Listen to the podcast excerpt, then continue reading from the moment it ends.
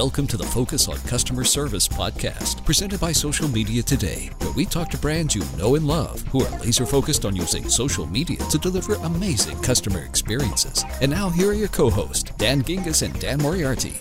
Hello again, everybody, and welcome to episode 17 of the Focus on Customer Service podcast. We're very happy to have you back with us, and we have a great episode for you today. As always, I'm joined by my colleague, Dan Moriarty. Dan, what's going on tonight? Not much, Dan. How you doing? I'm doing very well. I'm hungry, though. Yeah, me too. I wonder why you say that. Is it anything to do with our guest tonight? Uh, could be. Could be. Well, let me introduce him. So, also on the line with myself and Dan, we've got Scott Wise, who is the president and CEO of Scotty's Brewhouse. Scott, you there?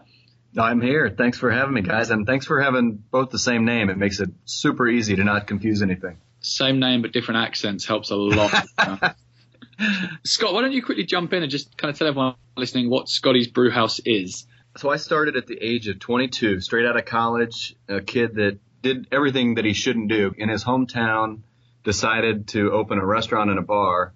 And luckily, I just had great parents and great people around me. Some of the original people that helped me start the restaurant are still with me today. And it was just a concept that was really created out of selfishness. I, I tell people that clearly I'm selfish or I wouldn't name every restaurant after myself. And my wife would gladly back this statement up that I wanted to make a, a restaurant that was some place that I could go into at any age and just feel comfortable and have really the core, the basics. I mean, you know, it's pretty cliche to say, but I mean, you've got to have great customer service, great product at a great location. And, and if you have all those things, then it should work, right? I mean, that's, that's a clear uh, way to run a restaurant. However, as we know, 75% or so of people that get into this industry fail within the first three years. And I don't want to say that I've got any kind of magic touch because I've had my share of failures, but I created a concept that I knew that would have legs, meaning that, you know, I love going to the new trendy restaurants, but my fear of of ever starting one of those is that they're new and trendy and they're trendy for a reason because eventually they're not going to be trendy.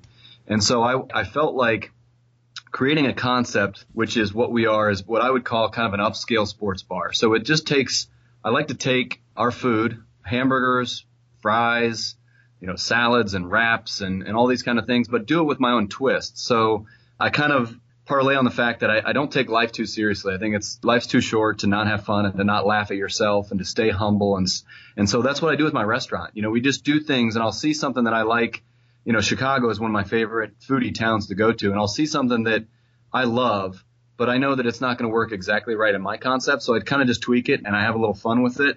And so that's what we've done. I've, I've taken a brand and we're celebrating our 20th year next year, and I've been able to grow it. And with the help of good people and a little bit of luck of surviving a, a crazy recession, we were able to make things work. So that's what I'm doing, and we're continuing to to grow and expand. And it looks like you have now a dozen locations all in the state of Indiana, correct? We do. We have a dozen, actually 13. We just opened our 13th about a month ago. And our 14th is going to open in Indiana uh, in December. And then in February and March of next year, we've got one that's going to open, our first one out of state in Punta Gorda, Florida, and another one on the campus of Butler University. And the next one after that will be open at Champaign Urbana at the University of Illinois. So we're ready to jump out of state. I didn't think my first one out of state was going to be five states away. It was a little bit further than what I thought, but it's a great opportunity. We're right on the water in Punta Gorda, and it's it was one of those situations that I, I couldn't look away from. So, so we'll be up to 17 units by uh, first quarter of next year.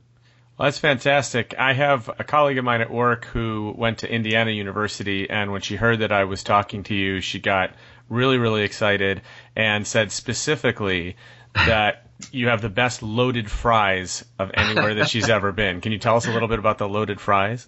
It's funny she says that. I mean, it is. It's an awesome dish. It's. I mean, it's basically just taking a bunch of fries and throwing as much cheese and crumbled crunchy bacon and sour cream on top, and it's kind of like a no-fail dish. I mean, unless you're insane or you're on a weight loss program, then you're not going to probably want to eat it. But Indiana University was our second location that we opened in 2001, and it's funny. The guy that's been with me from almost day one who is now my COO, at the time was just a bartender ready to make the move into getting into owning a restaurant. And he said, I told him we were going to open another location and I was looking at Purdue and IU. Well, anybody that knows anything about Indiana basketball or just colleges in general know that those two are at the opposite ends of the dichotomy. And, and he said, if you choose Purdue, I'd rather stick a needle in my eye is what he said. And then I would rather wait until the next one comes available. And I said, dude, if you're that much into IU, then we'll, I'll just open it in Bloomington. So that's what we did. We went down there and found a location and it's been incredible. But I'll tell you the dish that I can't believe she didn't say anything about is our fried pickles. We sell over a million, we call them dill chips and they're just dill pickle chips that we hand bread ourselves and we sell over a million a year. It's kind of our, our little niche that we started, that I started 20 years ago and it's, and still with us today. Awesome. It sounds like a, a, bit of the American dream coming to true I also was just looking at your website before this call, and I think I saw pizza of the month was bacon, jalapeno, and Cheetos. Oh yeah, flaming hot Cheetos, not just normal Cheetos. Not just normal Cheetos. Well, uh, I'll look forward to trying that at some point. Hey, so the thing that really jumped out to Dan and I about you and, and kind of social customer care approach and what you do interesting is the fact that your brand handle is your personal handle and that you're, you know, from one handle, you're being yourself, you're being the brand and you're also engaging with, with your guests and your customers. Right. if you could just talk a little bit about, you know, how that came to be, whether it was deliberate or kind of evolved that way and, and how you manage that in your day to day schedule. It was deliberate and it is, it's definitely avant garde. I think it, I wouldn't probably teach people to go out into business and try it this way in fact, my probably my director of HR and my lawyer would also tell you the same thing that they tell me every Monday morning. Quit tweeting after nine o'clock at night on Friday night, Scott. You you've you've clearly had too many beers and you're saying the things that you shouldn't say. But I think, and I really do that. I really, I mean, there are times where I probably say things I shouldn't say, but I think what the guest and the consumer enjoys is that the brand is an actual person. You know, I think you see the name Scotty's Brewhouse on all these restaurants and I remember servers coming up to me and they would say, it's funny. The other day I had somebody ask if Scotty was a real person or if it was just, you know, this fictitious thing that was created. I think the, the beauty of this, the internet and social media and what it's done to our world by kind of compressing it and making it much smaller, it came at a great time for me. And I always relate it to the recession is when it really, for me, kind of took off. And I knew that I had to drop all this, my marketing budget had to be slashed in half. And I thought, well, how am I going to get the word out that everything's half off just so I can get some bodies in the restaurant? And all of a sudden there was this thing called social media. And I, there was a little bit more to it. I mean, I like tech and I just thought it was fun to get involved with. But I thought if I'm going to get out there, I kind of relate it to a DVR. So if you're at home, if I do nothing but talk commercials, then you're going to fast forward through me or you're not going to listen to me. So if you watch our Twitter account, you'll see that our strategy is that every other message is something that is marketing, and then the next message is going to be non-marketing. It's going to be either talk about the Cubbies, a team that I love, or the Colts, or the Pacers, or it might be that my three-year-old crapped their pants and I had to go clean it up and it's a mess and I'm pissed off. It's me really talking from the hip and and not so much, you know, now as we've grown bigger and as social media has gotten bigger and as our followers continue to get bigger, I can't manage it all myself. I've actually got a team of people that help me but I read every single tweet that comes in. I kind of pick and choose the ones that I want to reply to. We follow everyone that follows us, so you'll see that we we do that for a reason. I mean, we this was before they've allowed you to direct message anybody, but on Twitter I would use it as a way to talk to people. They would ask me a question, then I'd go through direct messages to talk back to them. So I think that by putting myself personally involved, and, and my guests know it, they know that if they want to get a hold of me, that that's a good way to get a hold of me. But it's one thing to just do it and to just talk and I wasn't ever going to do that. I didn't want to just sit out there and say, "Hey, I'm going to Disney World. Follow me. I, let's listen to me. I'm going to tweet about what I'm eating for lunch today." It was not going to be just about that. I, I like to entertain. I mean, that's why I'm in the business of customer service. I want to make you smile and laugh. I love making people laugh, and, and I always think that Twitter is very addictive. It's definitely got some kind of psychological. I've got an issue for sure because once I say something funny, what do we all do? We go back and we check to see how many retweets or favorites we got because that's showing, giving me some pats on the back that said I, I said something funny. So with the way that I do it, I think that it's just a way for me to interact. And so when I say that the world got smaller with this digital media, it's not just one way conversation. That's not how it should work. It should be always be a conversation. And so what I love about the fact that I can use social media is that A, that they can talk directly to me and B, I can monitor instantly what's happening in my restaurants at any given time. And I can tell you a dozen stories of people that have tweeted me while they're at the restaurant saying, Hey, Scott, service was pretty decent, but I haven't seen my waiter in about 15 minutes. And they're tweeting me this. They're tweeting everybody this. And I just happen to be, I always kind of joke around that I say that usually it's a Friday night and I'm laying on the couch. My wife's watching some stupid housewives of some county that I could care less about.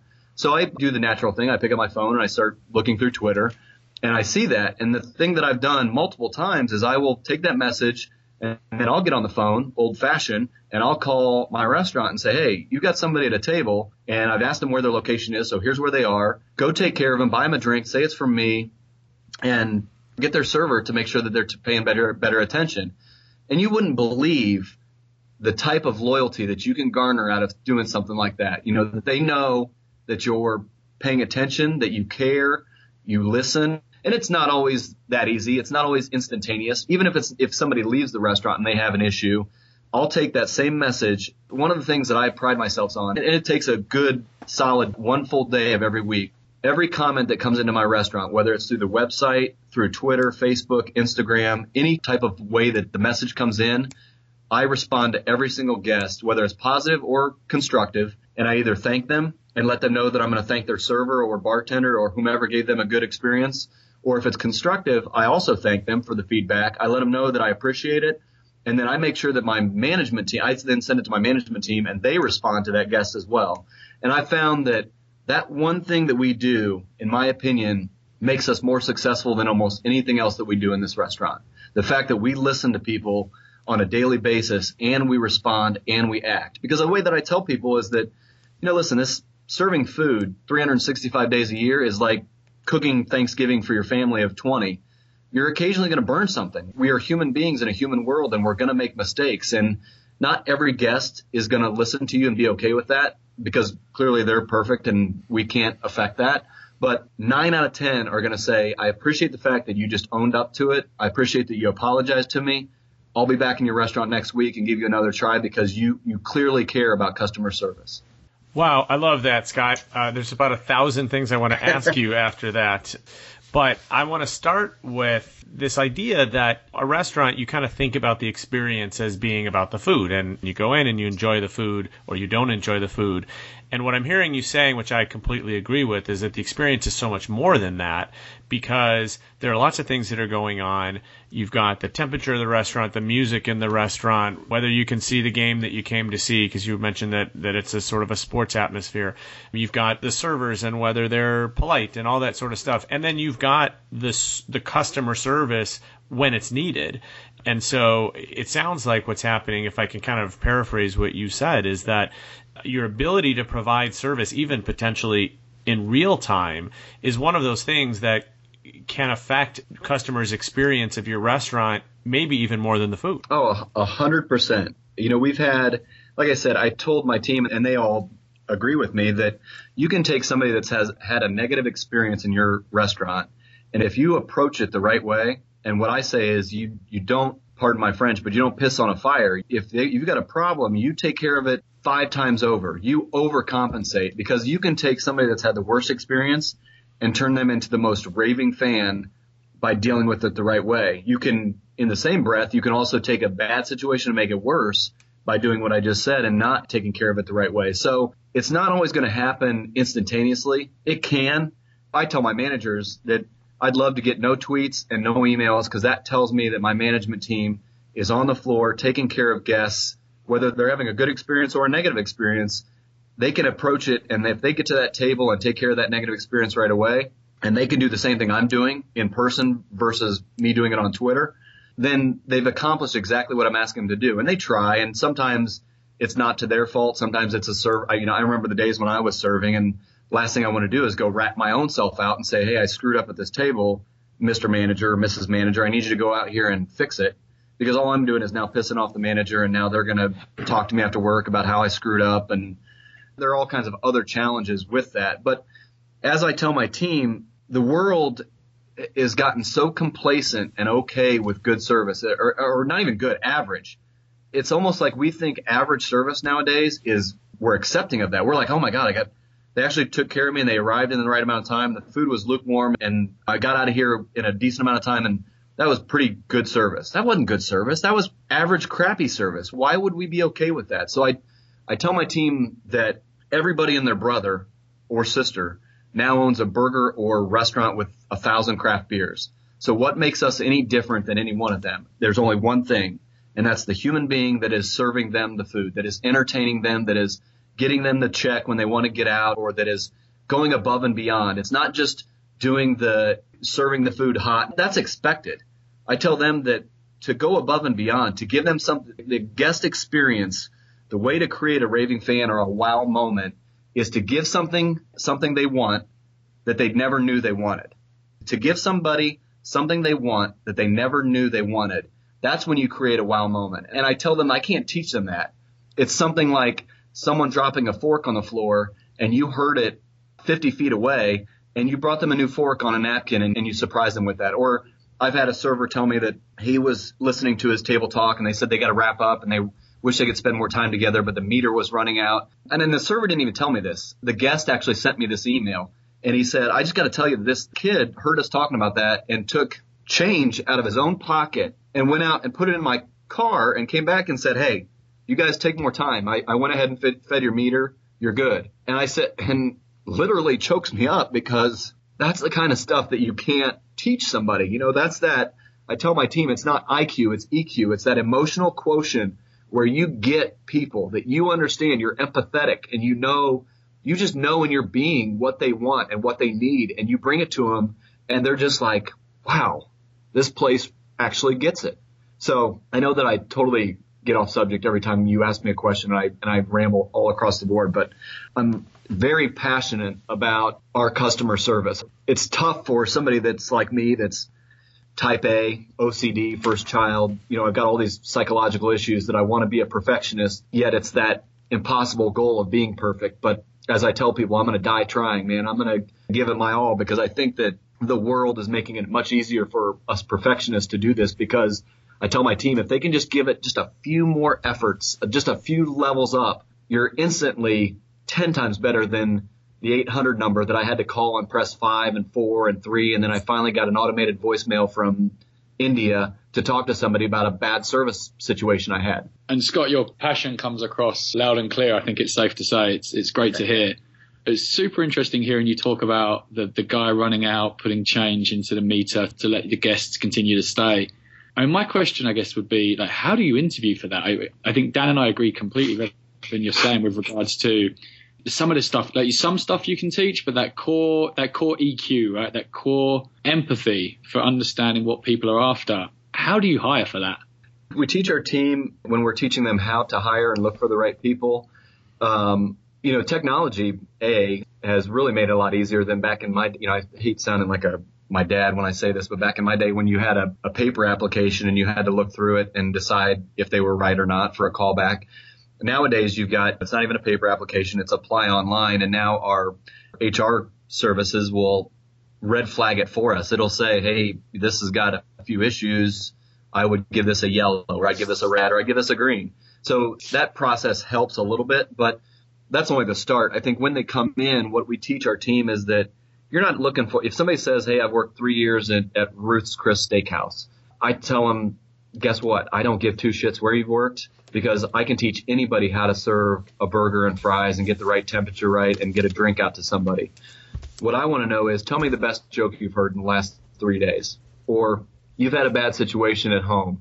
Tell me how you got out of it. Or we try to put them a little bit on their toes and ask those questions that really have nothing to do with not customer service, but really have nothing to do with the restaurant industry. I want to, what we say in a cheesy way is we hire for smiles and we train for talent. So I want to hire you because you looked me in the eye when you walked into the interview and that I could count how many teeth you had because you smiled several times and that you had a personality that jumped off the page at me. And so that's what we train our team to look for because that's the stuff that you can't teach. When you come to me at the age of 21 years old and you're looking for a job to serve, I can't teach you the things that are becoming lost arts in our world. How to say please and thank you and open a door for somebody and pull a chair out for somebody. I think these are the, the lost arts of such a simple way to make an incredible impact on someone. It's not customer service. It's just good manners. It's just having a good, polite person to work for you. So we've got this vision card. It took me 16 years of running this company. I said I would never have a mission statement because I felt like it was just a really cliche BS thing that you were supposed to have when you became a big company. And it's funny because I, I'm becoming this thing that I never wanted to be. You know, like I hated the the big empires of the world, the big franchises that had all these restaurants, and all of a sudden now I've got I've now my goal is to keep, keep growing. But I've always told my team I'm going to work hard to become be the anti-chain chain. I want to be that place that people come in and it still feels like a mom and pop with more corporate rules in place that you just don't know about in the background. So with this vision statement, I had somebody tell me, hey, you've got to look at this book. I think this would resonate with you. And it was the book that you might remember called Everything I Need to Know I Learned in Kindergarten. And there were like these, you know, these 15 things on this page of just, I've got a card right here. I'll read it to you. Uh, our card is, it folds in half. And so on the front of the card, I put the statement in quotes, I will act in a way that will make my blank proud. And we hand these out to every person that gets hired in our company. And I let them fill it out. I said, you don't have to come to work to make me proud. If you want to make yourself or your parents or if you got a child or a husband or a wife, then just act in a way that you're going to make somebody proud. And then on the inside of the card, I put, and I asked them to carry this around. And this kind of was a, an idea that I know that the Ritz had in place for a long time. I don't know if they still do it, but I asked my team to carry this around and I occasionally will ask them to pull it out and show it to me when I'm in a restaurant. And the card just has about 20 different things inside it that, that really, in my opinion, is encompasses what we're all about. And it's be nice, share, be polite, and remember your manners. Say please and thank you and I'm sorry. Open doors for people. Pull chairs out for people. Smile and laugh. Put things back where you found them Clean up after your own mess.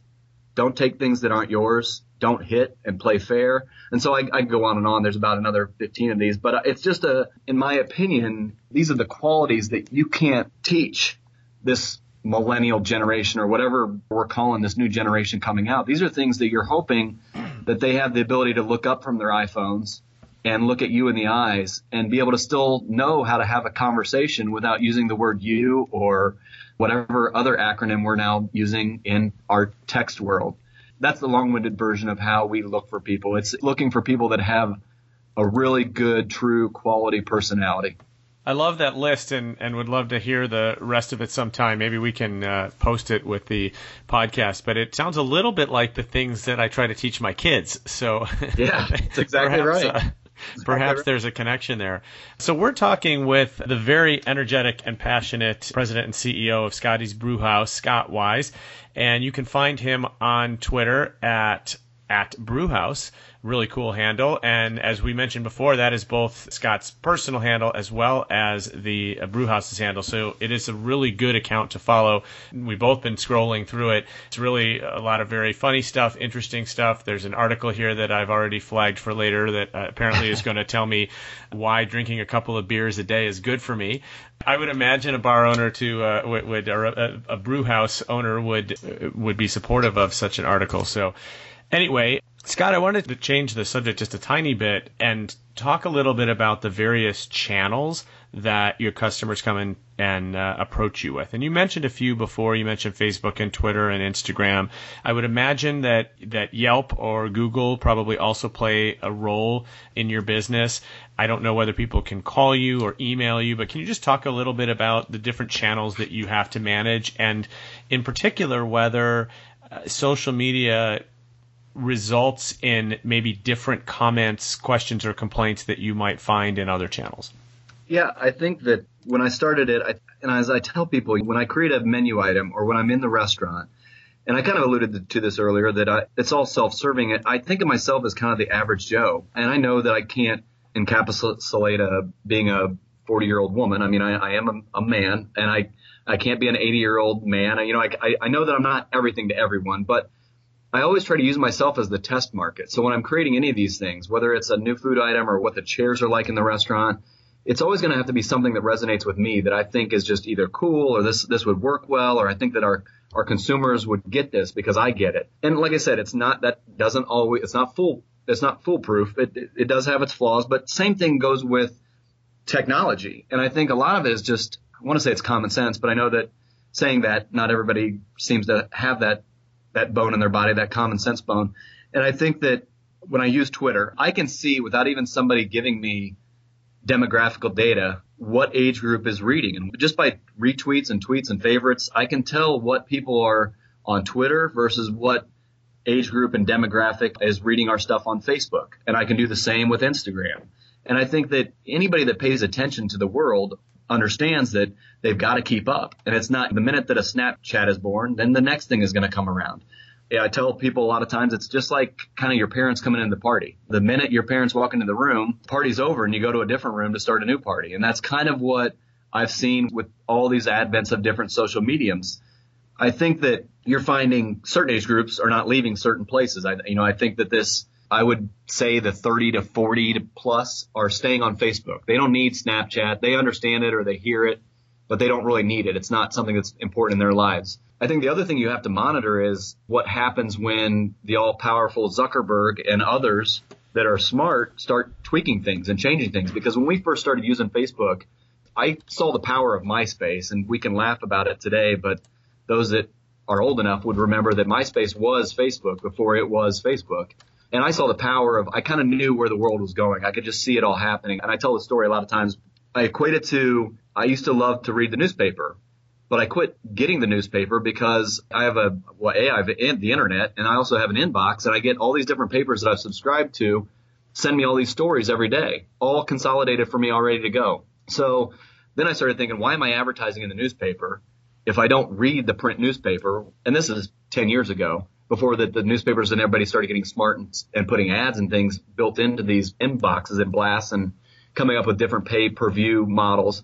But I just, it was back then where I was just felt like I was watching the way the trends in the world was going and I just kind of ebbed and flowed the way that the world was going and I saw where we were going. But like I said, when Facebook came around and we started marketing on that page, it was great. We would get just hundreds and hundreds of views and and likes and, and all of a sudden Facebook caught on and went public and figured out that they're going to have to come up with a model where they can make some income.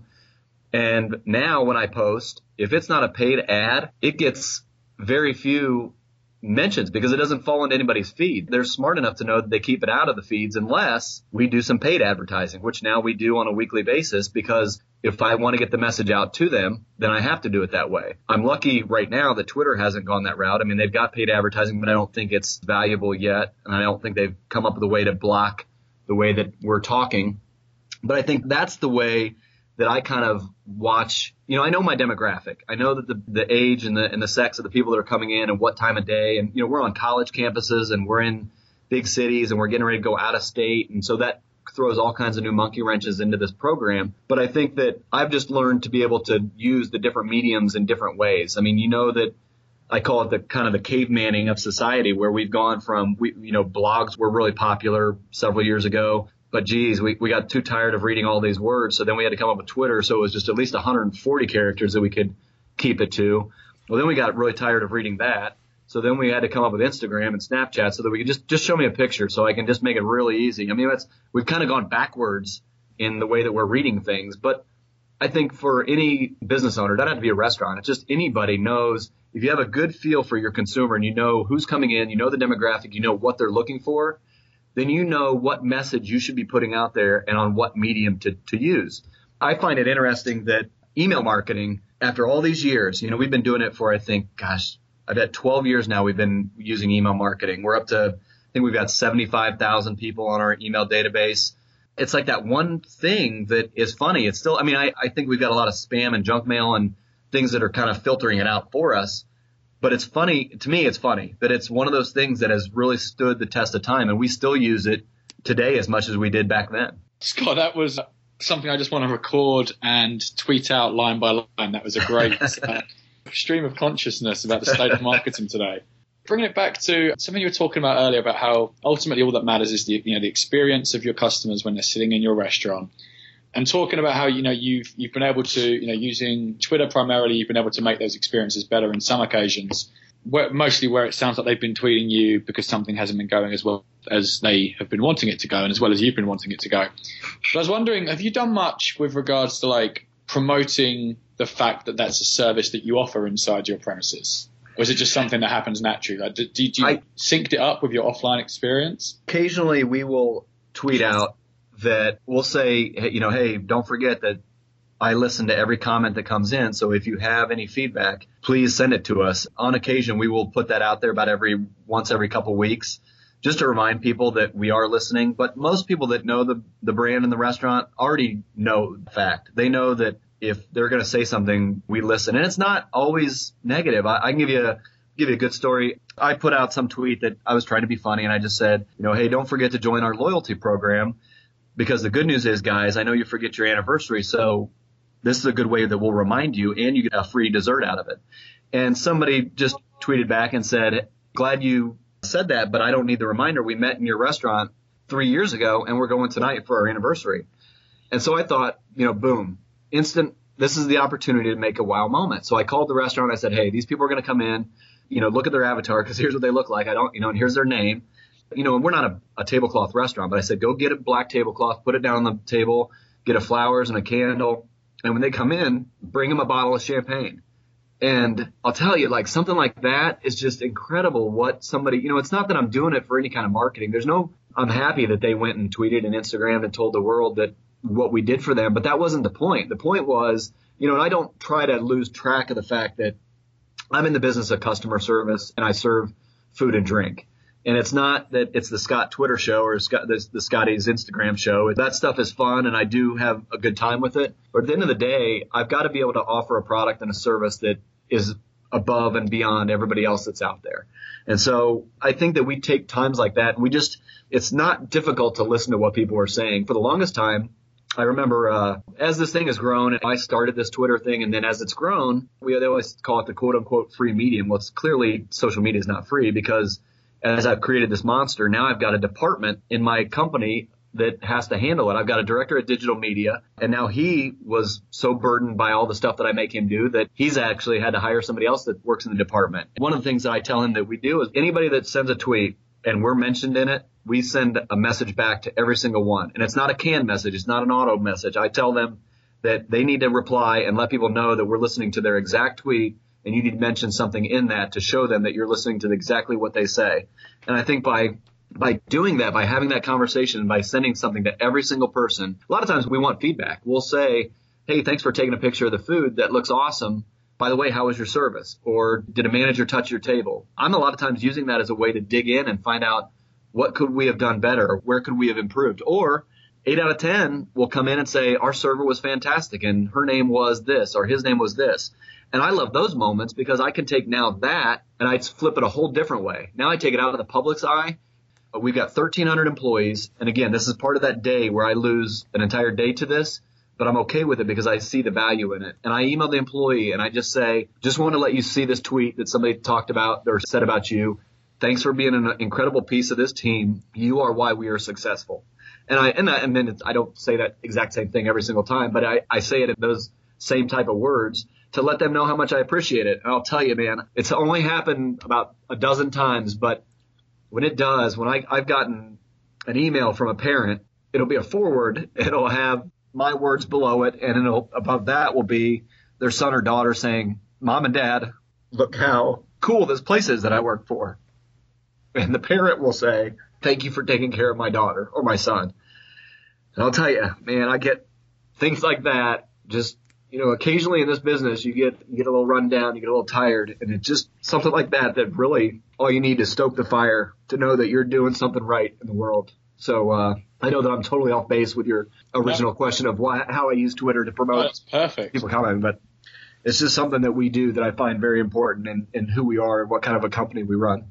Yeah, and it's so obvious that you know it's it's a strong culture that comes from you and your beliefs, and even those little things like email. I mean, it sounds small, but emailing those tweets to the staff member that's being mentioned, that's not always commonplace in a lot of these service industries. So the fact that you as a as a president, the CEO, and founder of, of what now a 12 restaurant chain still take the time to do that, I think is incredible. And we're so apt as a society to tell people when they do wrong or what they did bad. And I mean, Yelp would be a good example of that, where we're so quick to tell people how poor service was or what this was. And I've always, it's drove me nuts. And I, Yelp isn't my favorite place because I think that it got a little dirty for a while. And I also think it's a place where a lot of vendettas happen.